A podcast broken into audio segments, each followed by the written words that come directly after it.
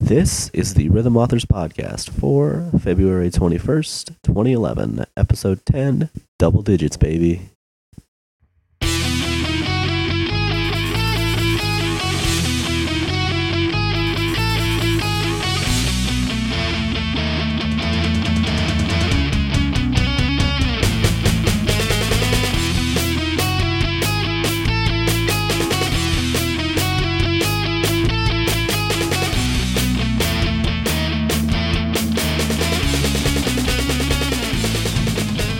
Hello and welcome to the 10th episode of the Rhythm Authors Podcast. Today I'm joined by Sound Defense as always.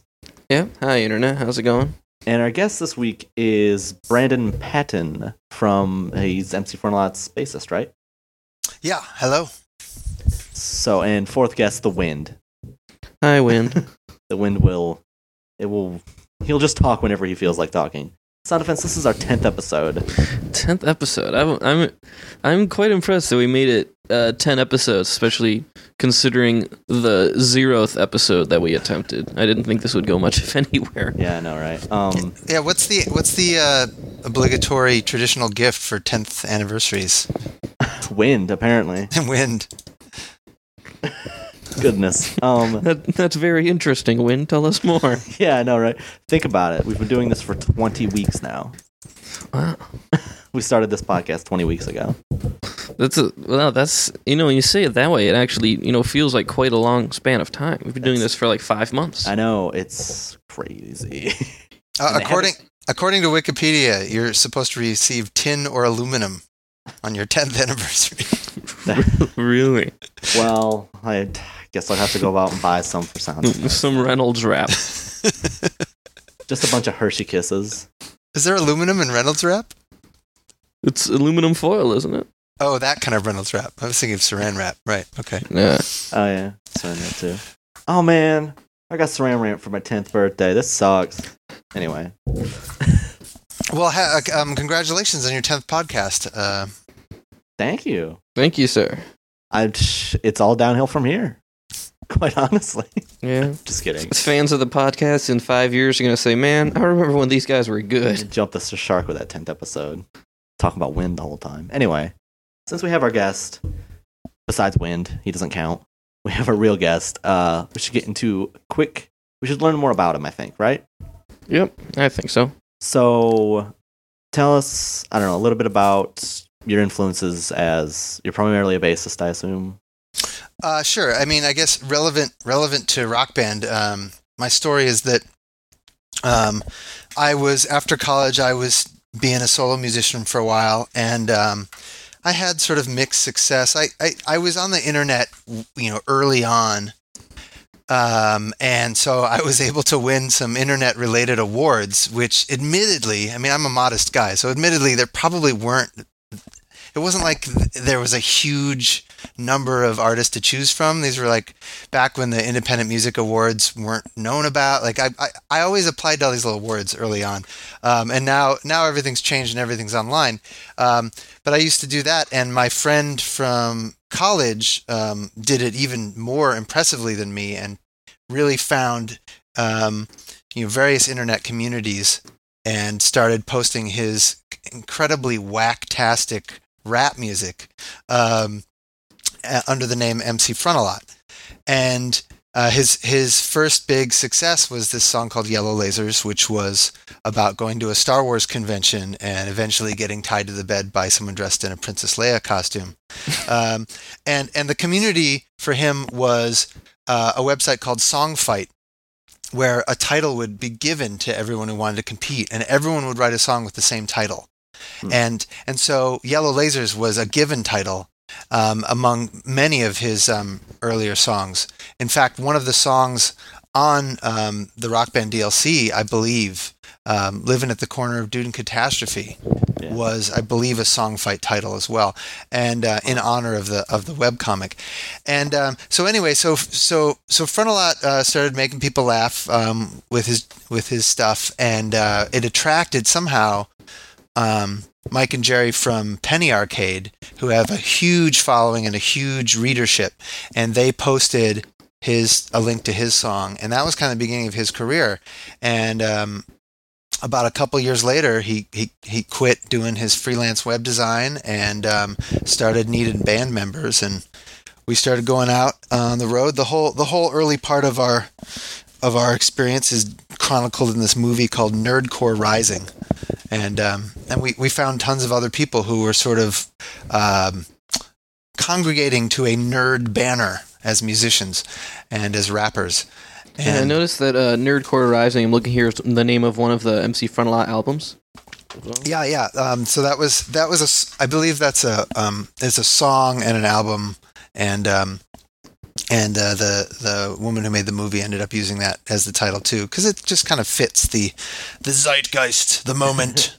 The. Um, and so and so then um, you know as as we came to find that that you know that, that we could find people to, to to share our music with and entertain who who didn't want to just laugh at us for being dorks but actually enjoyed it and felt like you know I'm a dork too um, and, and that was really great and and and a huge part of that uh, I don't know the Venn diagram or whatever overlap is gamers I mean there's you know not all nerds are gamers, but there are a huge number who would certainly proudly consider themselves gamers.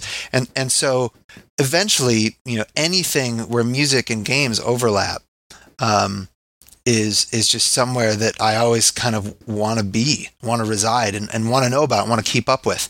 And um, when the rock rock band network first was announced, I, I just I you know I think like a lot of people, I just got this huge amount of enthusiasm for what it could become, and and um, and also delusions about how I could, you know, um, uh, um, just whip out songs and just and just be you know putting out hundreds of songs to the Rock Band Network and all these things. This is before I, I realized that it takes me about hundred hours per song, but. Um, it is quite intensive sometimes. um, I'm sure you guys uh, have have gotten better efficiency since you have to uh, since you need to do that. But I, I'm still um, a little inefficient with how I do it, probably. But Well, we also have like a bunch of different dudes working on this. well, that's part of the efficiency. Yeah, is not doing every every uh, instrument yourself and the video the the venue track and all that. Maybe we've knocked it down to about a 98, 97 maybe. I don't know. Oh, you're still around 100 too. Well, that doesn't make me know. feel so bad. It does feel like a long time though. Either way.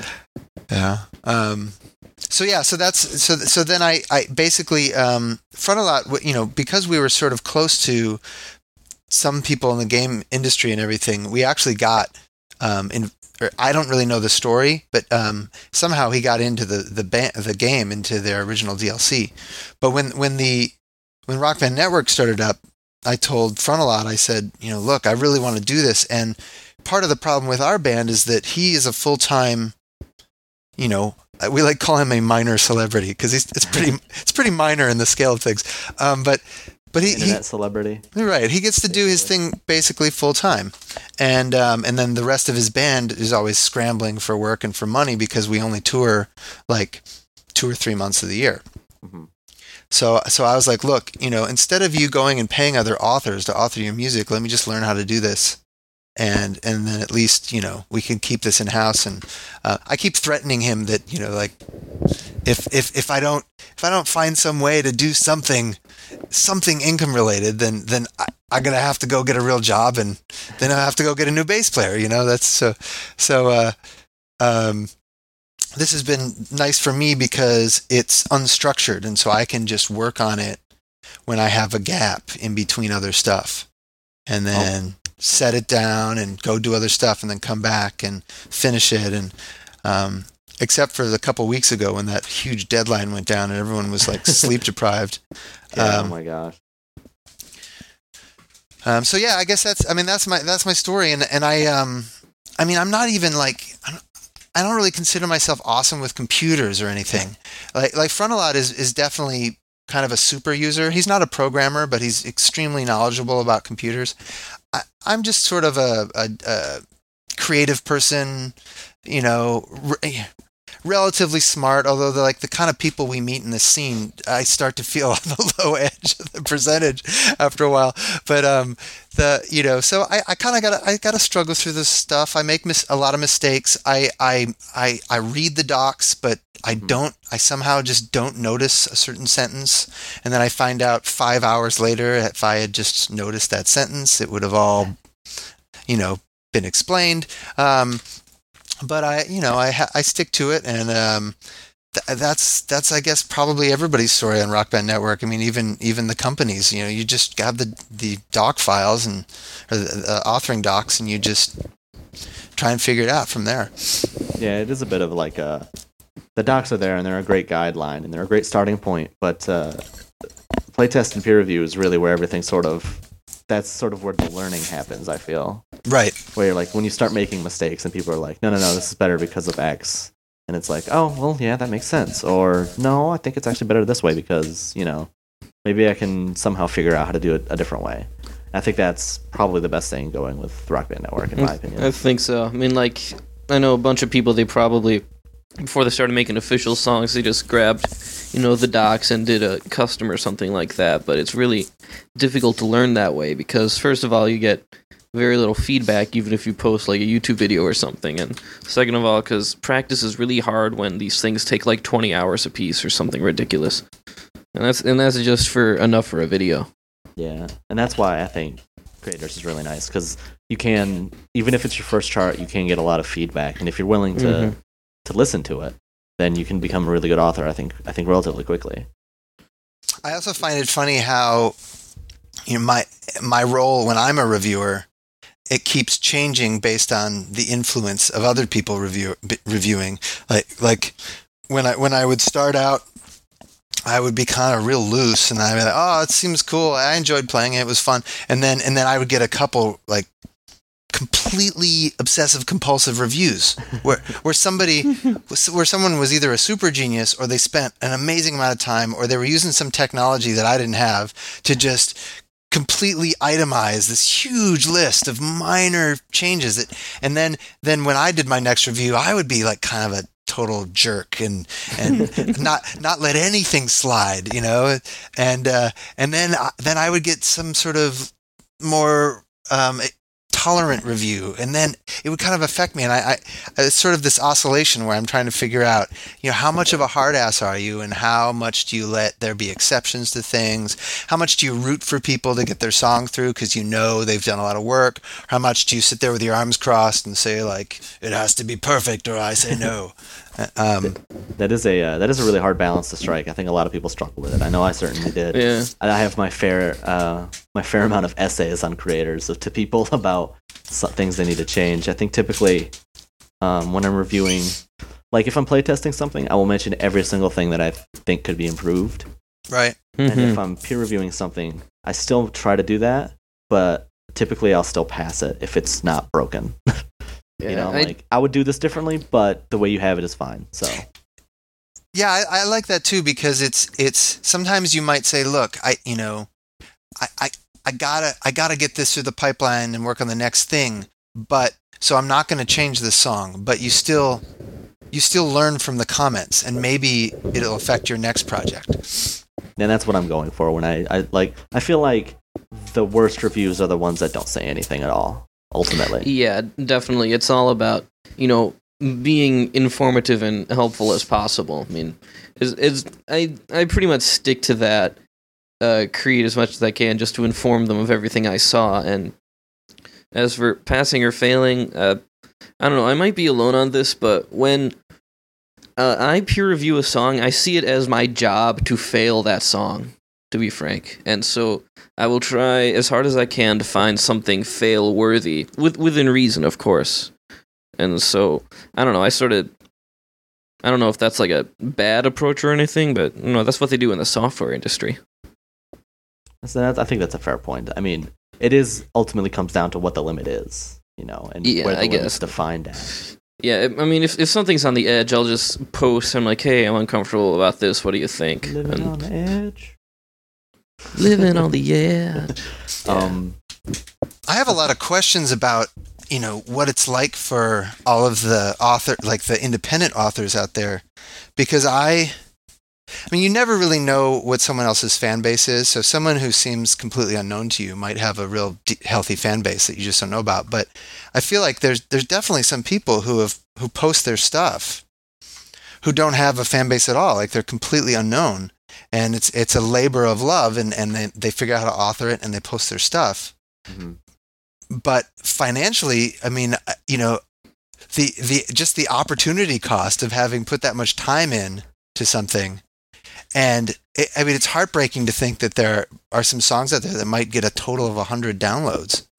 You know, um, and I'm really fascinated by this. You know, if if you were a really famous band, like I saw some Shin stuff going through, and um, and new pornographers, and and uh, and and then you know stuff way more famous than that too, and you have, I mean, you have kind of a a formula you can put in your head about. Well, I we expect you know this many people who play rock band to have heard of these bands, and of that many people, probably this number of them would be willing to shell out a dollar or two for this download.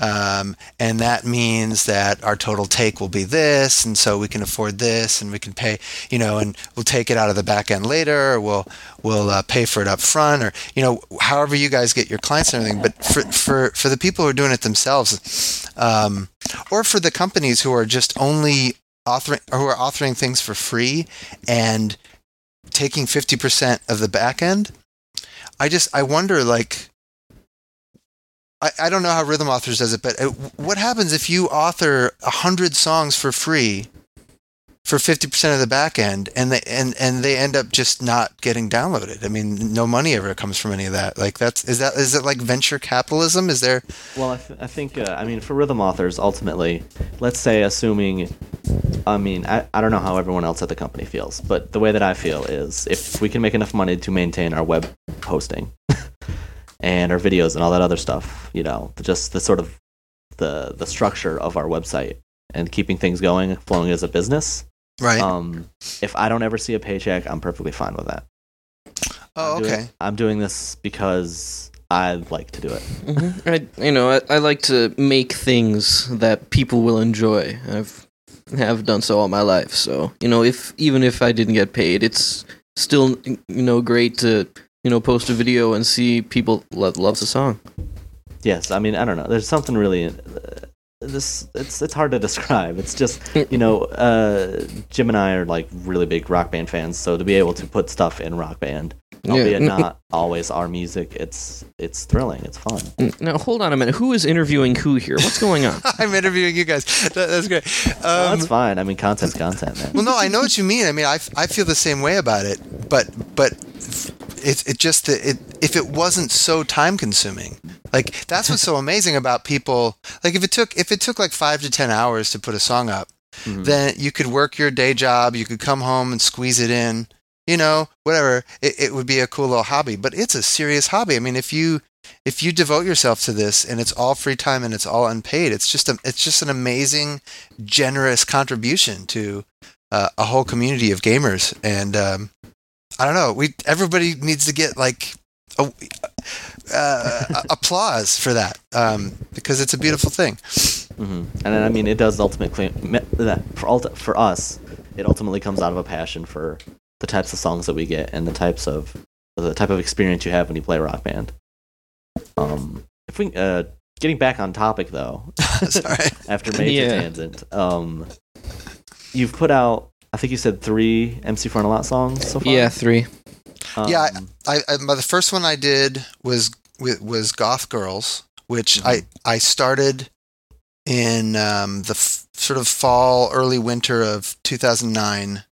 Um, as I as I started trying to learn how to do everything, and I didn't get it done until boy maybe last spring, and then I didn't author anything for a while, and then um, right right in the fall of last year, I tried to put through Bizarro Genius Baby right before we went on tour. And that was a mistake because it got it got rejected and I couldn't do anything about it because we were on tour.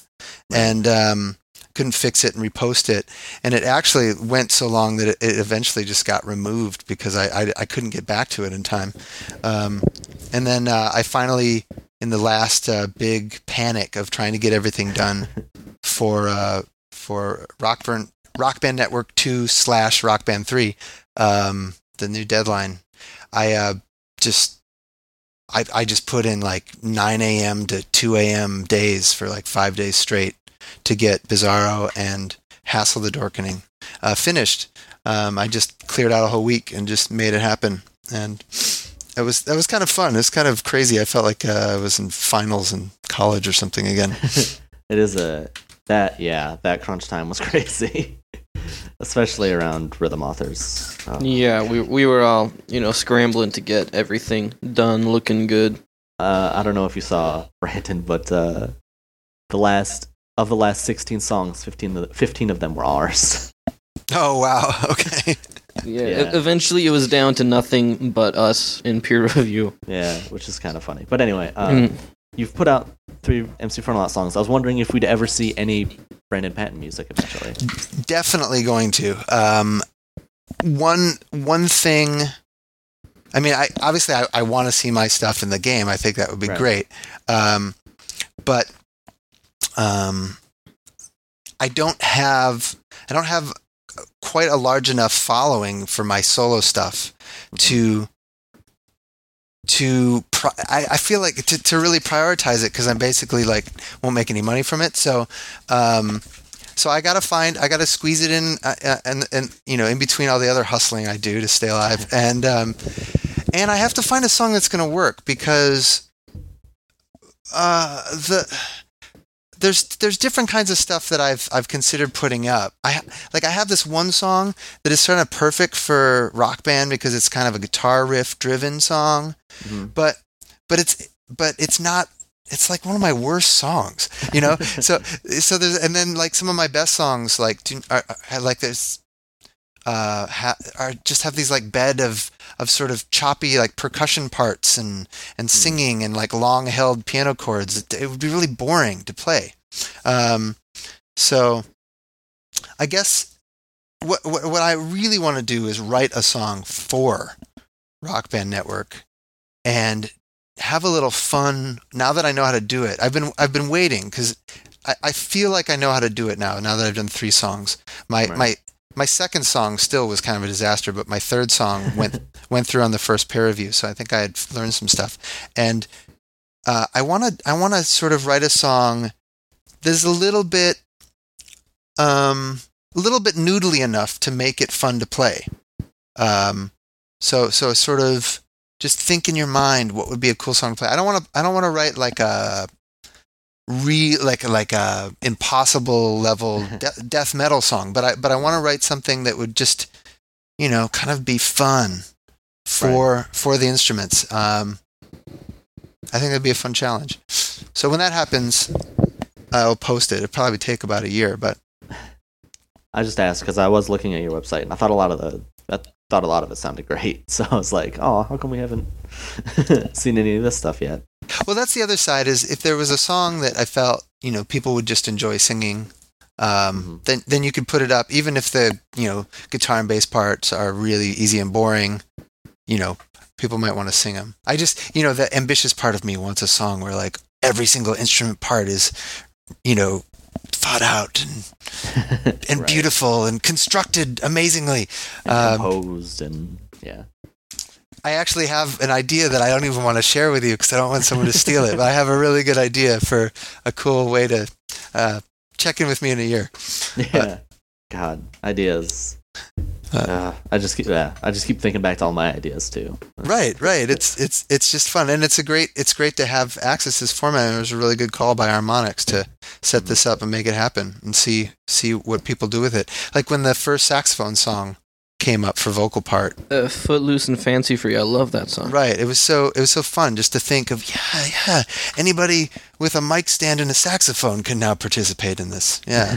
right. That is pretty cool. Um, but, uh, I'm interested in what kind of influences that you draw from when you write your own stuff, and maybe when you write stuff for Frontalot.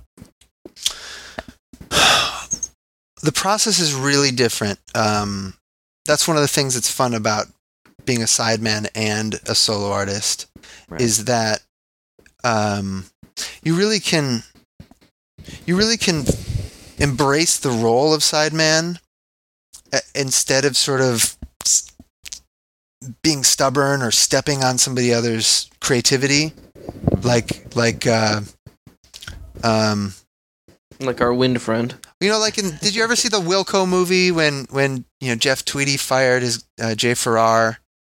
Um, uh, it, it's it's it's like there's always there's often like a star in a band, Right. and and then the other musicians are all there helping him.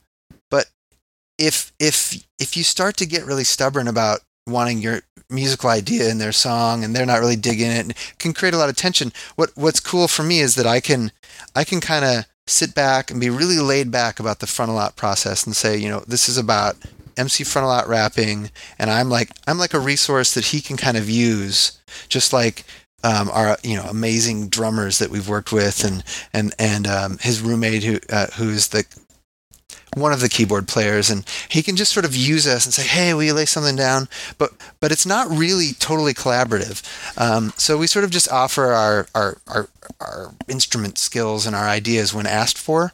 hmm Whereas whereas if that was like my only the only music I got to do, I, I would be a little unsatisfied with that because I have my own ideas. And and um, you know when I the very first rock band I was in was called Three Against Four when we lived in Boston, and and me and the guitar player we had a lot of fiery arguments, and we we just when- we didn't agree on a musical idea, we just didn't know how to resolve it. We it would just seem like there was an impossible rift between us, and. Uh, you know, i that whole band would have worked better if both of us allowed ourselves to write our own stuff on the side. Um, so, so I think my process is is just sort of be av- available to Frontalot and just throw out things, and and the whole kind of role is to be funky, um, and to enjoy the bass guitar, to be an instrumentalist, come up with funky riffs. Um, when I, when I when I write music, I'm not really a bass player. I'm I'm more of a, a you know songwriter, singer songwriter. I had kind of a folk music background for a while. I was in kind of a math rocky pop punk band. Um, You just named a bunch of genres, man. Yeah, and, and and I studied world music in college. I mean, and and some avant-garde stuff. And the the the only thing that really hasn't influenced me is probably jazz. I just never really got really into jazz. But but um, I'm a sponge, and I I just like to take it all in. And uh, I'm you know I'm kind of a Radiohead fan. I'm, I I like I like the idea of of writing songs over sort of avant-garde pop music like like Bjork does and Peter Gabriel and those kind of people. But Right. also sometimes just an acoustic guitar is all you need.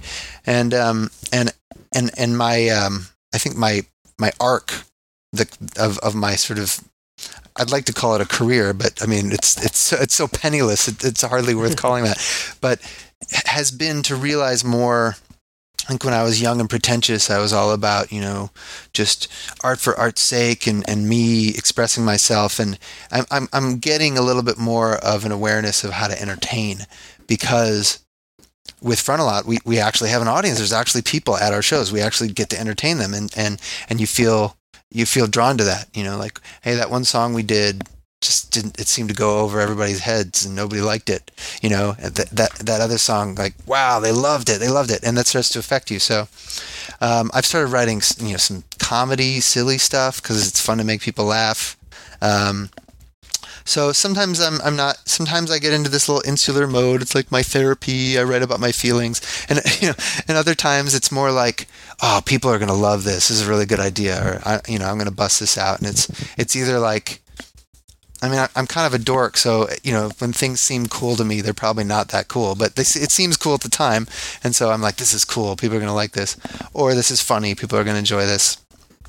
Um, and genre doesn't really matter. It's just a, it comes down to what instruments you can play. Right, and it is always interesting to sort of get. There's that element of feedback from an audience that is is strange at times, where you're like, I don't know. At least for me, it was sort of weird to hear people talking about my music for a change, uh, and just seeing what they liked. And you know, I had this idea for the song, and then, like you said, it just went over their heads, or that's not something that a lot of people like. It's sort of just something that I liked.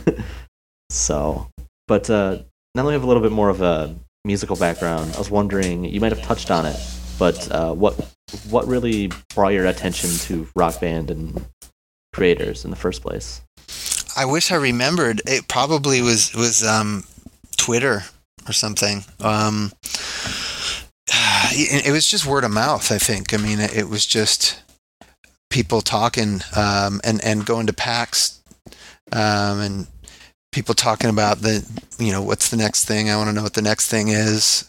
You know, oh my God, Halo 14 is coming out, or you know, what, um, Halo 14's awesome, don't hate um, whatever you know, whatever. Like I got really excited when when when Spore was going to come out. I thought Spore was going to be awesome. It was a little bit of a letdown, but um, Right.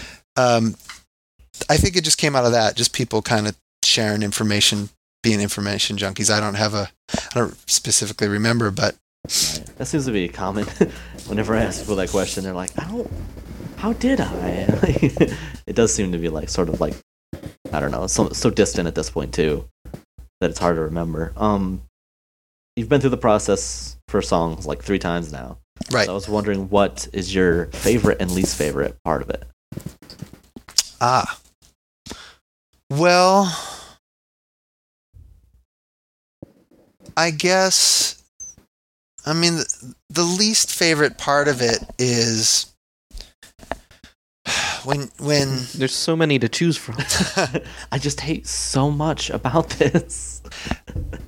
the, the the the least favorite part of it in a general sense is when is when you realize that you haven't been methodical enough and and you have when you have to go back and fix a problem you realize that you have to like go through it with a fine-tooth comb because you were you were sort of winging it and being intuitive while authoring the first time down and like sometimes I just don't copy and paste between exactly similar sections, and that always comes back to bite me in the butt. Yeah, Um, that is uh, when I'm authoring. That is probably one of the biggest uh, things to keep an eye out for is consistency across the song, especially if it's really long. right, and it's it it, it it's. I, it's only now starting to occur to me that it's sort of like writing a computer program, and you got to approach it really logically. And it's a little bit of a disappointment because you know the funnest part to me is just deciding how to map the drums, or or Mhm. or um, um, yeah, just just whenever you get to make a choice, basically, it's, it's the fun Right. part. Um, and then the least fun part is when your choices get rejected. Like uh, like I had um, on Bizarro Genius Baby, it's a um, it's a drum machine, so it's not played by a real human. So you have to make you have to make some choices right off the bat, and th- the main beat um, is you know, is fine. You can play that and everything, but then there's there's some kind of subtle little things that you might not really hear in the mix, and and uh, and um, the whole thing. It doesn't have a hi hat. It has like a like a click clicky sound. And when I was trying to play it, I'm like a hard level drummer. I'm not an expert level drummer. So so it just seemed really hard to to switch your hands around and have to do everything the way it was normal. So I, I got I got obsessed with this idea of kind of doing a disco flip, um, so that so that uh, you know you, you could you could have the snare on the yellow gem and and your left hand doing this weird offbeat thing and it it just really made sense to me physically. It felt good. It felt easy to play that way. Mhm. and that was the first thing that got you know dashed on the rocks. Was like this isn't a disco song. Why are you disco flipping it? It doesn't even have any hi-hat. What are you doing? You know like, and, and, i was just thinking like well i don't know. I thought it was cool that way. You know i, I thought it i thought it was fun more fun to play that way. Mhm. but uh you know you got to have standards. Um and i could i could I had the justification for it because it was a stereo drum file anyway. It, wa it wasn't really separated into different parts. Right. So obviously, disco flipping would screw up the whole scoring system Mhm. if you if you had separated snare and kick and everything. But um, so that's that's that's kind of one example. Yeah, my my least favorite part is just getting rejected. what about your favorite Yeah. though? What's the best part? The part that makes you the happiest? Um, Since we've been down this entire time. I really like authoring drums. I think authoring drums is super fun, and and um, it I, I I suspect that it's fun because I'm not a drummer, and and but as a bass player, I'm like a guitar player who's sort of in love with drummers and in love with drums, and and I just you know. I- assume a drummer would approach it with more expertise than me. Would just say like, "Well, this is how it was really played." I don't know how it was really played. I just know, like you know, It's a drum machine. It wasn't played. well, right, but but on a on a on a part that did have real drums or something. Right. Um, although you know, as, as a lifelong obsession with drums, even though I'm not very good at drums, you know, I, I, I, I have some idea of how it's really played. Right. Um, so yeah, that's I think that's the part I'm most enthusiastic about. Oh, my my other least favorite part is the um, the syllables and vocals. Uh, oh god. Especially when you're authoring a rap song. oh my God, there's so many lyrics. Yeah, and Yeah, it's I can only imagine that's a terrifying. it, it turns out that if you just if you just go for like I'm a good speller, you know, I don't I Mhm. I just I can usually just look at stuff and get it right if I if there's something I like I edit writing for my friends sometimes. I'm I'm I'm I'm a wordy person, so I'm not used to this, but the syllabic separation of of line breaks and words is Yes. not not something that I have in my database and the the only way to get it right is to go through every single word and pretty much even when you know oh that can't possibly be wrong you just have to check it because it's Yeah. not worth getting a peer review fail because you were too lazy to spend an hour doing that Right. I think you're speaking Mhm. you're speaking Jim's language here. yeah, I am the the dude who looks at most of the vocal charts, or at least I did, and that was one thing that I would always have to continually go back to dictionary.com because like I'm pretty sure this is right, but just in case, you know. And then sometimes turns out I'm totally wrong. So you know i wrote i wrote to mw once And I was they actually responded to my email because I, I think I found a word I wish I remember what it was that was different on dictionary and MW. I- yeah, I've, uh, there I've there a- are a few. I've seen a couple like that where it's like depending on where you looked it up, will have different syllable Yeah, separations. the, the the major offender here is every. That will be different between Merriam-Webster and dictionary. That probably was it actually. Uh, let me see if I can find the email. Such a common word. I know, and I see it everywhere, and so I get pun run into this problem all the time. Yeah, See it uh, sh- everywhere. shut Ha, ha, up, man. ha, ha, Pun intended. All right. Check this. Let's check this out. This is what she wrote back to me. Um, um, okay, our entries, our entries display two different aspects of word division.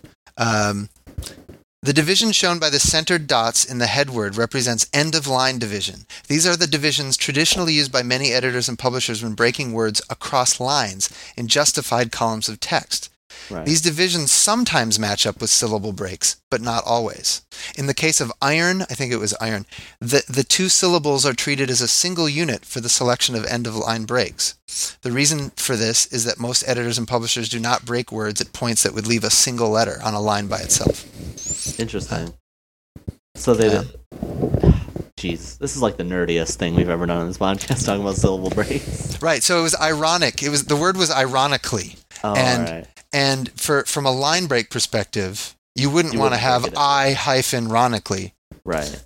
but syllabically it, it and especially iron doesn't sound like but ironic definitely sounds like a different syllable so anyway, that kind of stuff you kind of got to make a judgment call and then you can you can just tell people like don't don't fail my review i, I did my homework this is Yeah. what i learned Mm-hmm. That is pretty frustrating. But Yeah. Blah. You gonna say something, Jim? Uh, that was gonna say uh, when you were talking about how when you have to make choices as an author, and sometimes they get shot down. It can be very frustrating. I remember an instance when we were trying to get "Fly on the Wall" through by Minnesota Sex Junkies, and I, I guess we were having a serious trouble with the drum track because there were two different uh, like- drum layers going on. There's like eight thousand drum layers. in this. There are, but, but there were two in particular that we were sort of, I guess, waffling between at the time, and Mhm. Uh, I hear this from ELX, but uh, we we went with it one way and somebody would complain, went it with the other way and somebody would complain, and that It, it was pretty very frus- frustrating It was, experience. it was pretty frustrating. We were Yeah. still fumbling with that up until the uh, the cutoff point. Yeah, at the, at the end of the day, we actually decided to include literally everything, and it managed to pass that way, which is amazing. even though it was is it unplayable No, it's not everything. Oh, yeah, it's yeah, it it's It's- it's, it's- playable. It's I played it earlier, Of everything. and yeah, and it was It's not everything. it's it's absolutely insane to play, but it is a lot of fun. Um, to wrap up the interview, though, I was wondering uh, if you've had a chance to play a lot of Rock Band 3 and what your thoughts on it are. you know I got Rock Band 3 right before that big deadline hit. Mhm. And I was so sick of Rock Band after that after that Hell Week that I haven't even I haven't even played the new guitar with all the frets yet. I just I just have it and haven't even so yeah, I I, I mean probably next week, but I haven't tried it yet. Um, I don't even have that. you I should you it, should but- ship me that guitar, and I can tell you how good it is. Oh, I, I, well, yeah, and I want to figure out how to rig it to, uh, you know, how to actually play it on, Hook it on- into on the computer or whatever through the yeah. MIDI. yeah, on Yeah. stage and stuff. That'd But be really um, cool. My my girlfriend and I we played uh, the first two songs. Uh, she was playing the the, the keyboard, and uh, we had a good time. But I really um, it's pretty funny. But after a day of authoring, the last thing I want to do is play Rock Band in the evening. No, absolutely. I'm 100% with you. I, I'm s- I'm sort of not that way. It's right? like You're just Oh, like God. more. Yeah, it's it's like after you know doing a day full of rock band is work. I want to relax with rock band for pleasure. Just relax. you're, beyond, you're beyond me, Jim. I can't. After, I eat- after a day drink- of staring at gems, I can't look at more gems. I'm done. I eat, sleep, and breathe rock band, man. That must be why you're with us. Um, so, quick bit of news. Uh, that was a really long interview, so I'm just only gonna do one news thing. Yeah, but it's a Um, big news thing. yeah, To be fair. I don't know, Brandon, if you saw this, but Guitar Hero's dead. Yes, I tweeted He's about that the minute I heard about it. What is the story? Is is the story that that Harmonix sold Guitar Hero to Activision and then came out with Rock Band and, and Well, just believe- sort of laughed at them for paying for Guitar Hero? Well, I believe what happened. All right, so Activision published Guitar Hero 2.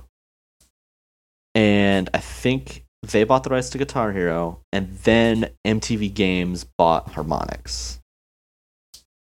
That is that was my understanding Right. too. They were sort of separated by bigger companies. Yeah, so eventually it became MTV Games was like, "All right, we bought this we bought this company, but their IP is owned by a different company, so we can't use that one. So give us something different." And they gave us Rock Band. I just, But, I, uh, it's an interesting. I, I wonder what the like copyright drama is Oh, behind the it's, scenes. It's amazing. Like, I don't know anything about law, but every every time a piece of it's brought up, it's amazing. but guitar, yeah, Activision has said, you know, they've canceled their game for 2011, the Guitar Hero title. Mhm. They've basically fired anyone that's ever worked on Guitar Hero. It seems Yeah, not just Um, Guitar Hero, but DJ Hero too, right, which is DJ very Hero. sad. that was a cool uh, game. Yeah, It, it was. was. I never felt like it got a chance to shine the way that Yeah, I Guitar s- Hero did. I th- I, th- I think it was just really getting into its prime as a hmm hero game, and then now it's you know down and out. Yeah, just But, chopped off at the uh, legs, basically. Yeah, I think uh, offi- officially the word is that uh, from Activision they did they said they can't say there will never be another Guitar Hero game. It's because they- there will be. Yeah, there there will be. They're gonna, they're going to leave this open, but there won't be any for the foreseeable future. And uh, Uh, the final word is that DLC is going to run through February, and then that's it. Yeah, and then DLC is done, which basically leaves Rock Band as the only remaining uh, 3D rhythm game. Basically, What are you right? talking about, man? I mean, Power Gig all the way. Actually, all right. Frets on fire. I was talking. I forgot. The 3D highway, the 3D highway thing, the you know Mhm. highway scrolling towards you. Harmonix, Yeah. Harmonix has a patent on that. I did not know that. They have that patented. Which they is- got a patent on a bunch of weird stuff. I know, mean, but that one's really awesome to have a patent on. Which is why all like Rock Revolution and Power Gig have vertical highways. You you know what's you know what else they have a patent on? This is great. They have a patent on calibrating audio and video separately, That's really Which it- dumb. which which is why Guitar Hero has to do it both at the same time. That's why it's that's so dumb. That's true. if if you go ahead and look for Guitar Don't- Hero patents online, I think your jaw is going to drop. Don't get me started on patents and why they're stupid. All right, all right, let's not. but as for Guitar Hero, I think you know it's a sad day. Really, it is It- sad because you know Guitar Hero was putting out a lot of good stuff. I think it's great because our, our stuff's in Rock Band, and and I want those people to come over to Rock Band and and and and buy our songs. I mean, like it's, it's a simple matter of self interest for me. Know. Some people really like Guitar Hero more than Rock Band, so for those people, I feel bad for them. The question is, are the people who used to work on Guitar Hero who got fired? Are they gonna are they gonna be uh, authoring uh, DLC for Rock Band soon? DLC, I don't know, but I could see them coming to the network at some. I mean, yeah, well, yeah, they they're not probably hiring however No, many. But uh, especially after they let off a bunch of people. yeah. but uh, yeah, it's a sad day, especially for music games, because it's sort of, you know, when there when there's only one company left, it sort of almost feels like everyone's on top of this one ship now. you know, it's sort of like, well, how long is this ship gonna last? sure, well, these things are fads. I mean, you you, you have to you got to ride it while it's while the while the wave is there, and you And know, I think I think Harmonix is really has been really a lot smarter with how they've done stuff. Like Harmonix has a, been able to keep the Rock Band name after being sold off from Viacom, for example. Yeah, I th- I think what Harmonix does that Guitar Hero really didn't do is that they pursue loyalty with an aggressiveness almost nobody else does. And I Yeah. think not to be uh, not to downplay it, I think the Rock Band Network is a huge thing for Harmonix because it means that they could literally stop doing DLC and their game will keep getting content made Right. for. Yeah, and, and, and they will keep getting money for work that they do not do, Well, they still which have is to pretty do- brilliant. they still have to maintain stuff. They still have to put it out through quarantine and check that it doesn't break the rules. That's true, but com- compared to the actual author, Compared- it's pretty small. Um, for songs work that they have investment. now authored. Mhm.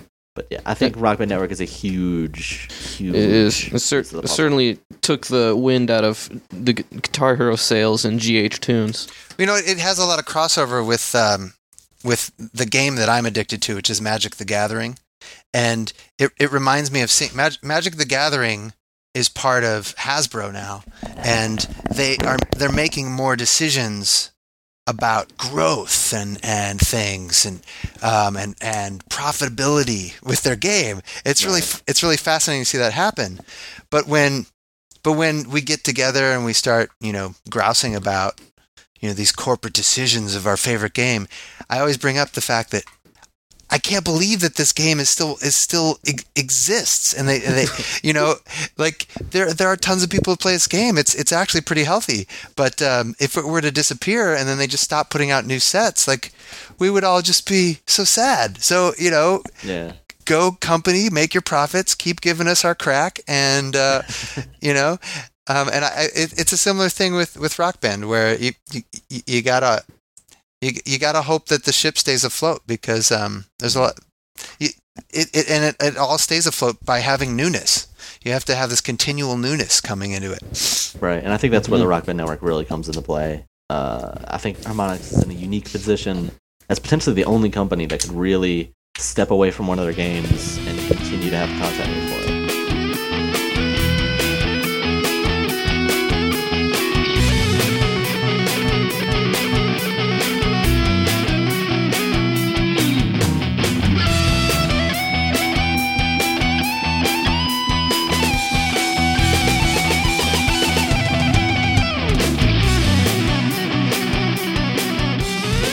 Welcome back from that break. This week we have the other half of our songs that exist coming out.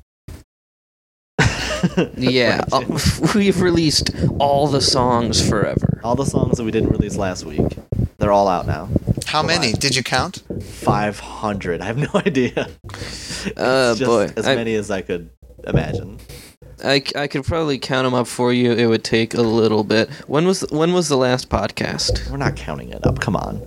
Let's be I'm- serious. Let's be serious. We're serious business podcast. I, I don't have to count them up. I can just have the website show how many results. Okay, in the last uh, five days, there were 25. God. Yeah, there. I think there was a total of 28 songs released since the last podcast actually went up. Well, yeah. So I'm not reading them all. So go look at. Go to our website, Yeah. click the songs tab, and look through it there. Um, but we will get into the songs we're talking about this week with Bizarro Genius Baby by MC Frontalot. Bizarro, bizarro, genius, baby.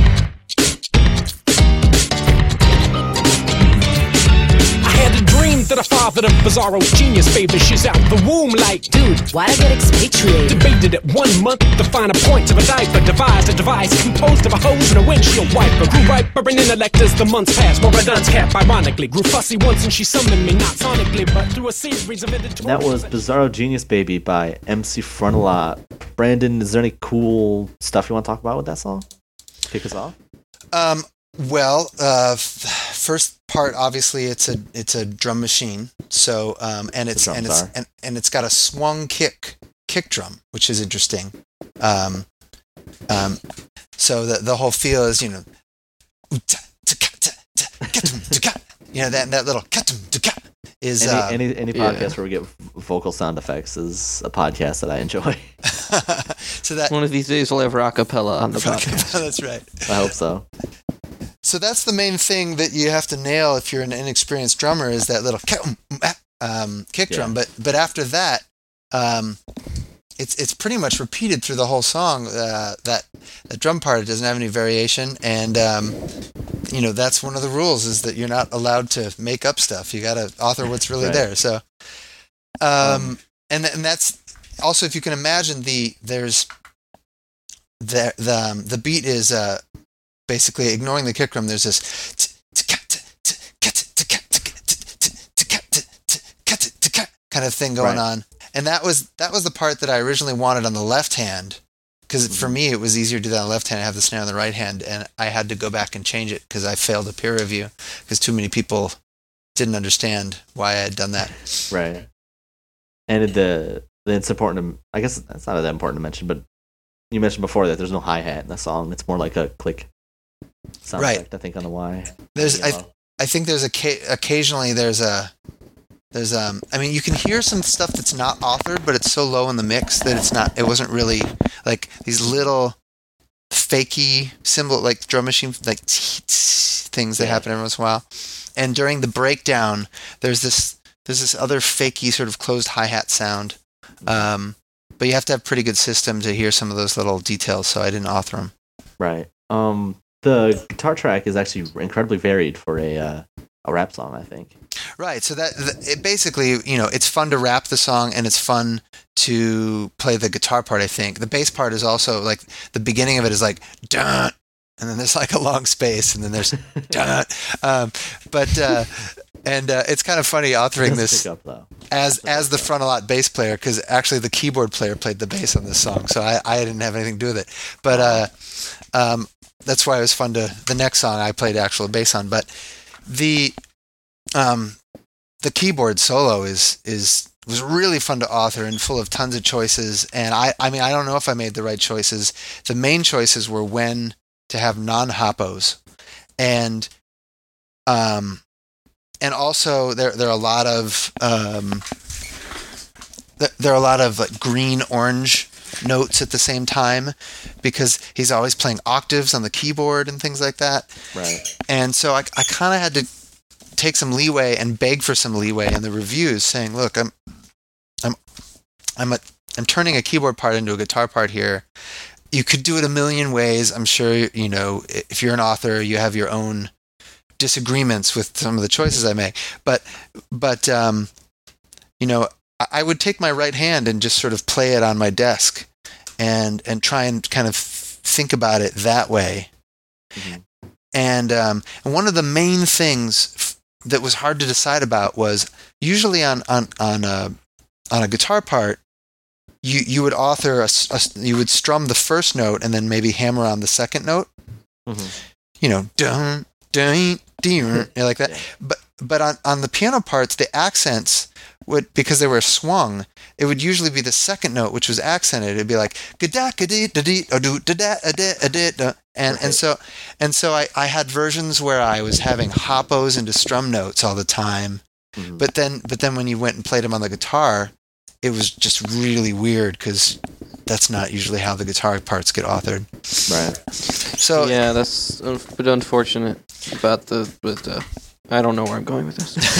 I think it all looks fine though. I mean, watching it, I think it looks like a really interesting and fun chart. And as uh, as someone who's listened to the song a lot, I had completely forgotten that any of that organ solo in the second vo- verse was even there. right because it's rapping over the solo so you don't really listen to the solo so much I'm focused Not on the really. vocals. I was- like I, c- I can tell you though that uh, if I ever play that particular guitar part, I'm going to be breaking out my rock band keyboard and playing it that way because Oh, that would be any other way would be blasphemous. that would be actually a pretty cool way to do it. Uh, now that I think about it, um, is there any other major points? It's about a girl. She's she's a genius and a baby. And bizarre. Well, the, yeah, the lyrics speak for themselves. Uh, unlike, I think, unlike some of, unlike some of his lyrics, th- this one is really easy to understand. You don't have to go, you don't have to go on the internet and do research, which apparently our fans enjoy. But there's a lot of there's a lot of lyrics that are just incredibly referential or full of strange jargon that is in some Right. limited lexicon.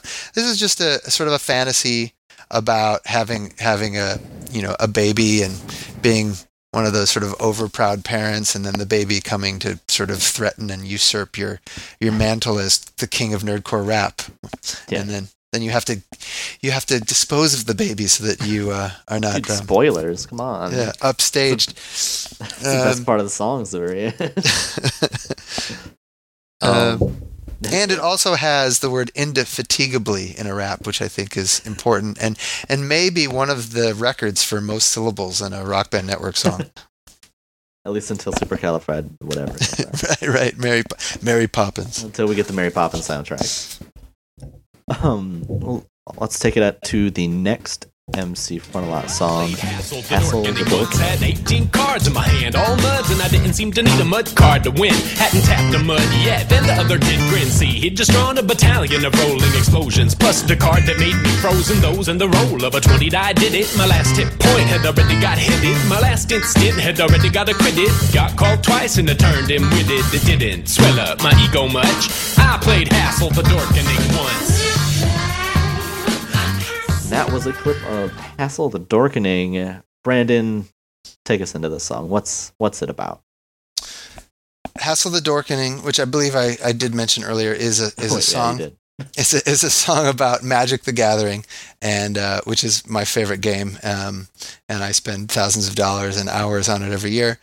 Um, and uh, I tried to teach it to MC Frontalot, and, and he got frustrated uh, that there were too many rules, and he said the game was an enormous hassle, and so he wrote this rap about how he played Hassle the Dorkening once.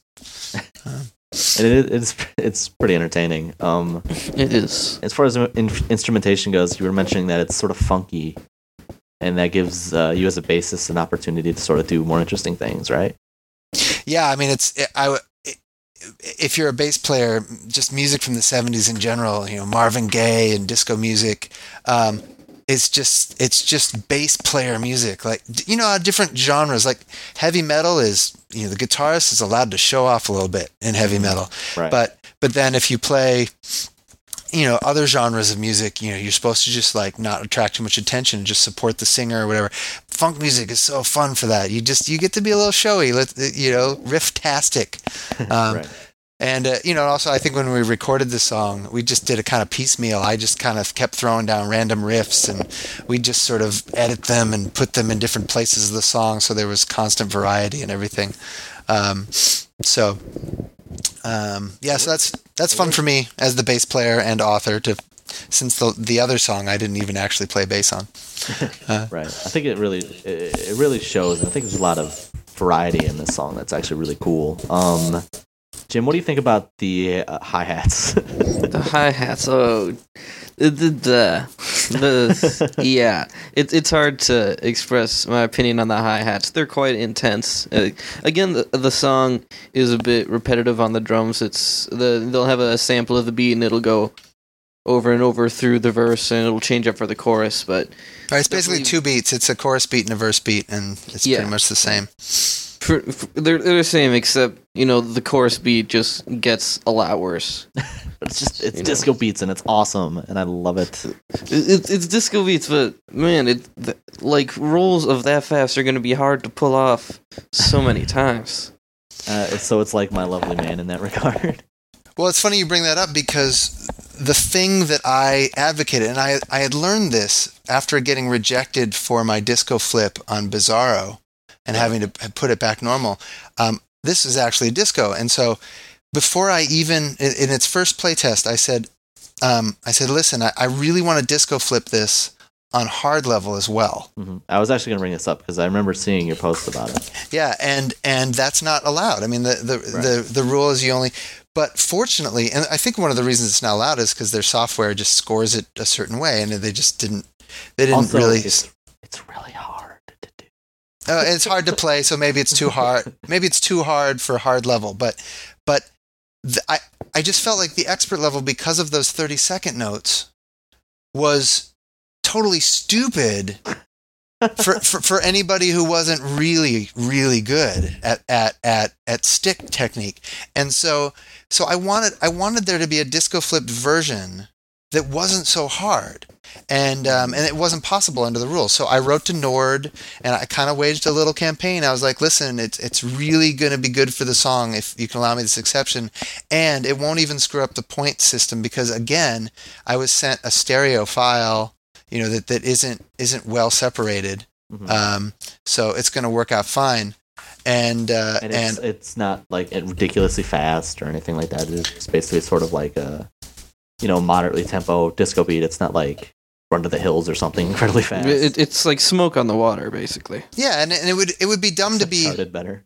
you, if if if you if you don't have it flipped, then then you would either have to cross your hands, which is even worse, or you would just have to take out sixteenth notes, and it would have to be t t cat t t t cat t, which at, at that point you've kind of lost the whole disco feel of it. So so I, I waged a little campaign, and Nord Nord said he didn't have a problem with it as long as nobody else did, and I pasted his quote into the the discussion. I was like, Nord's okay with this. I hope you guys are okay with this, and I was just really deferential, and I was like, please, please let me do this, and um, so I got I got to disco flip it on hard, and and I think it's a lot more fun to play it. It's just fun to play a disco flipped part. Right. That I think I think uh, songs like this are unique in that regard, where they're you know they're so, they're slow enough. Something like this, or maybe Orange Crush, is sort of slow enough that uh, you could do that. But there are definitely songs where I would absolutely wind. I would absolutely uh, unflip it on hard because it's just like so fast. You know what I mean? Like not this song, but other songs. Yeah. Um, so now that we've done the MC Frontalot songs, let's go into the Rhythm Author stuff with a track called On the Wall by Molehill. She's hard to please.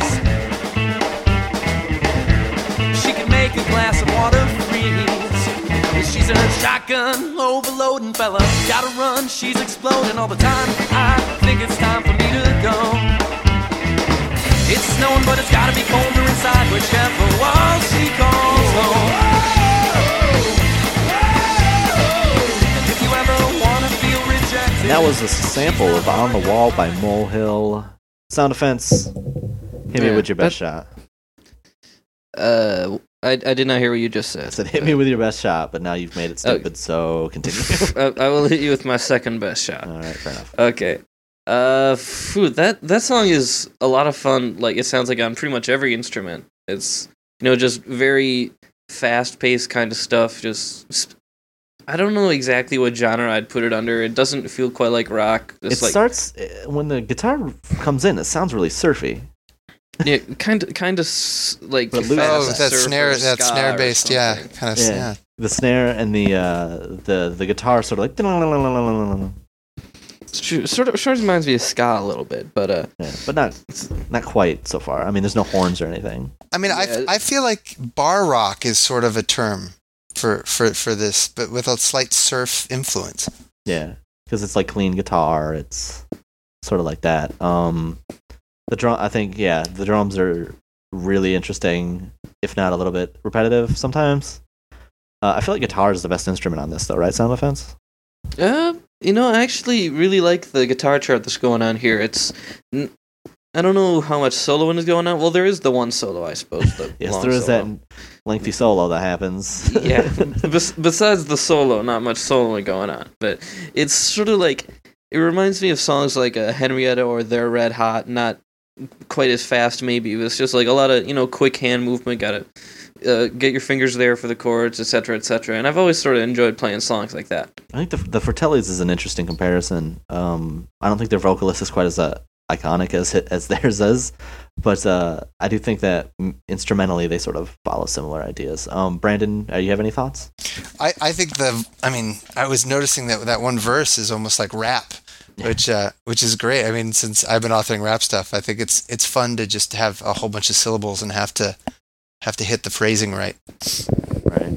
Um, Well, if uh, that's all we got for that, uh, Sound Defense, take us out. What's your song for this week? Uh, s- song I'm going with this week is by Crush Luther. It's called "We Are Kings." You built your house on, on sand and stone.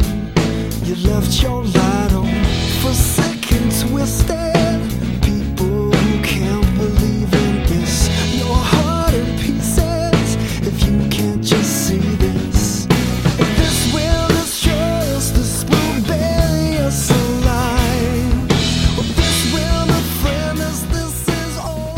that was a sample of "We Are Kings" by Crush Luther. Uh, Mystakin. What What are your thoughts on that song? That song's mellow, man, but it's also really cool.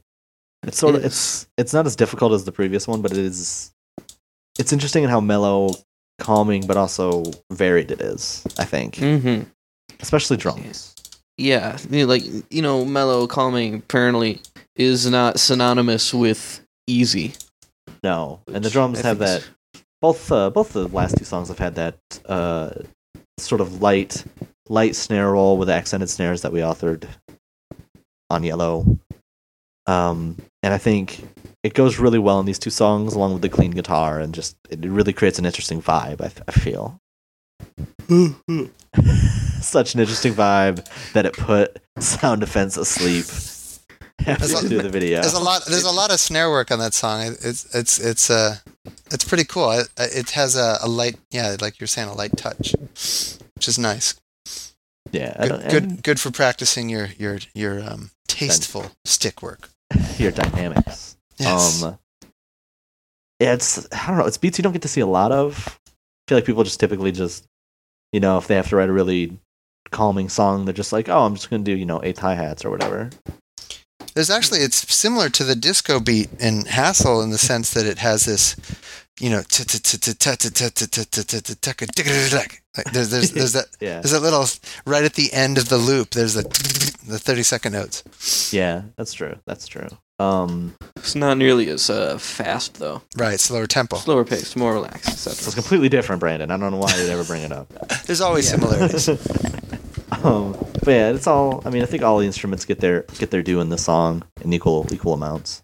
I think so. My my favorite part of this song is actually the vocals, which is uh, not something I say very often, but it, it's it's fun to listen to and it's you know fun to sing. It, he gets it's it's not that repetitive, and he does some interesting um syncopation. I guess is the word. hmm And it is. I mean, it's catchy, certainly.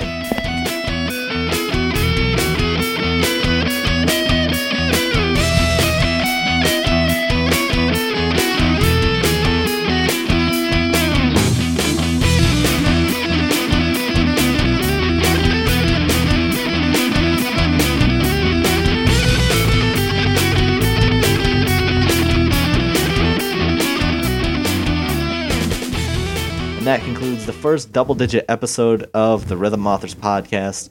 If you want to know more about Rhythm Authors, you can go to rhythmauthors.com. You can follow us on Twitter at, at Rhythm Authors. And make sure you subscribe to the podcast in iTunes. That's primarily where I would like you to subscribe. Um, you can leave a comment.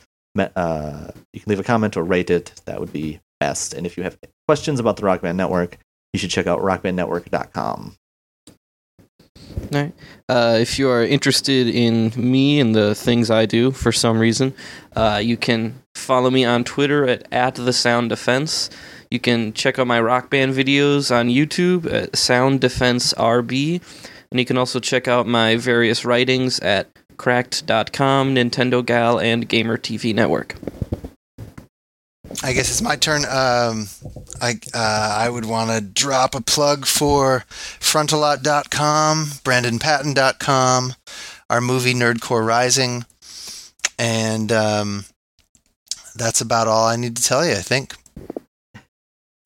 If you want to follow me for some strange reason, you can you can find me at uh, at mystakin on Twitter, mystakin at YouTube, and you can find my original music at mystakin.bandcamp.com. That's M Y S T A K I N. Guys, thanks for showing up.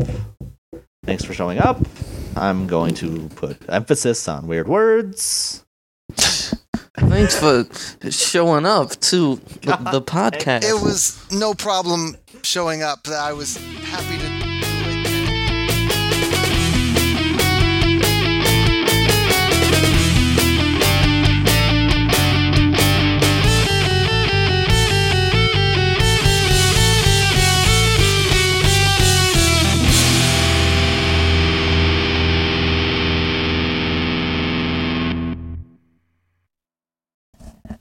But that's that for songs this week, I think. So here's my here's the break that I'm gonna edit this out entirely. Well, with with the break and the With the break and the all right, hold on. Let me delete these videos. I'm Frontalot of songs. I was tr- I was trying to do a Christopher Walken impression, but it failed because Oh. I didn't know what to say. Incredibly bad. I didn't know what I thought you were doing like a Jerry Lewis impression. Yeah, I, I partway through I realized I didn't actually know who I was imitating. Great. Um You know, the secret to doing the Christopher Walken impression is to is to break up your sentences in places that nobody else does. It's to just stop. It's just to stop in the middle of you know, and, and especially like to stop right after the first or second word of a new sentence, and then and then pick it up. That that seems to be as main because I'm not good at impressions, but our keyboardist is really good at, at doing the Christopher Walken, and he, he's always doing the like um. Oh, what's the sentence? Uh, um, when I author uh, when I author rhythm tracks, I I always take time to. I'm trying. I'm trying to think of something to say. I need to read something. Hold on. The um um um. Declaration of Independence go. Here, let me go to a, let me go to a Wikipedia page. All right, here here's here's a Wikipedia. Page. Oh god. Lorem ipsum. Uh, right. um, what's their what's their what's their random page? Here we go. Random article. All right. Um, Claytonia saxosa is a species of wildflower in the purslane family, known by the common name Brandegee spring beauty. It is endemic to like he does those li- like he does those weird little things like where he's he starts a new sentence and then he just stops. Yeah and North Coast ranges. This is a small, compact annual herb forming clumps, and you know that- that's how I, I don't know. I, Okay. I, I don't do the good impression, but I know that that's part of it. Oh my god.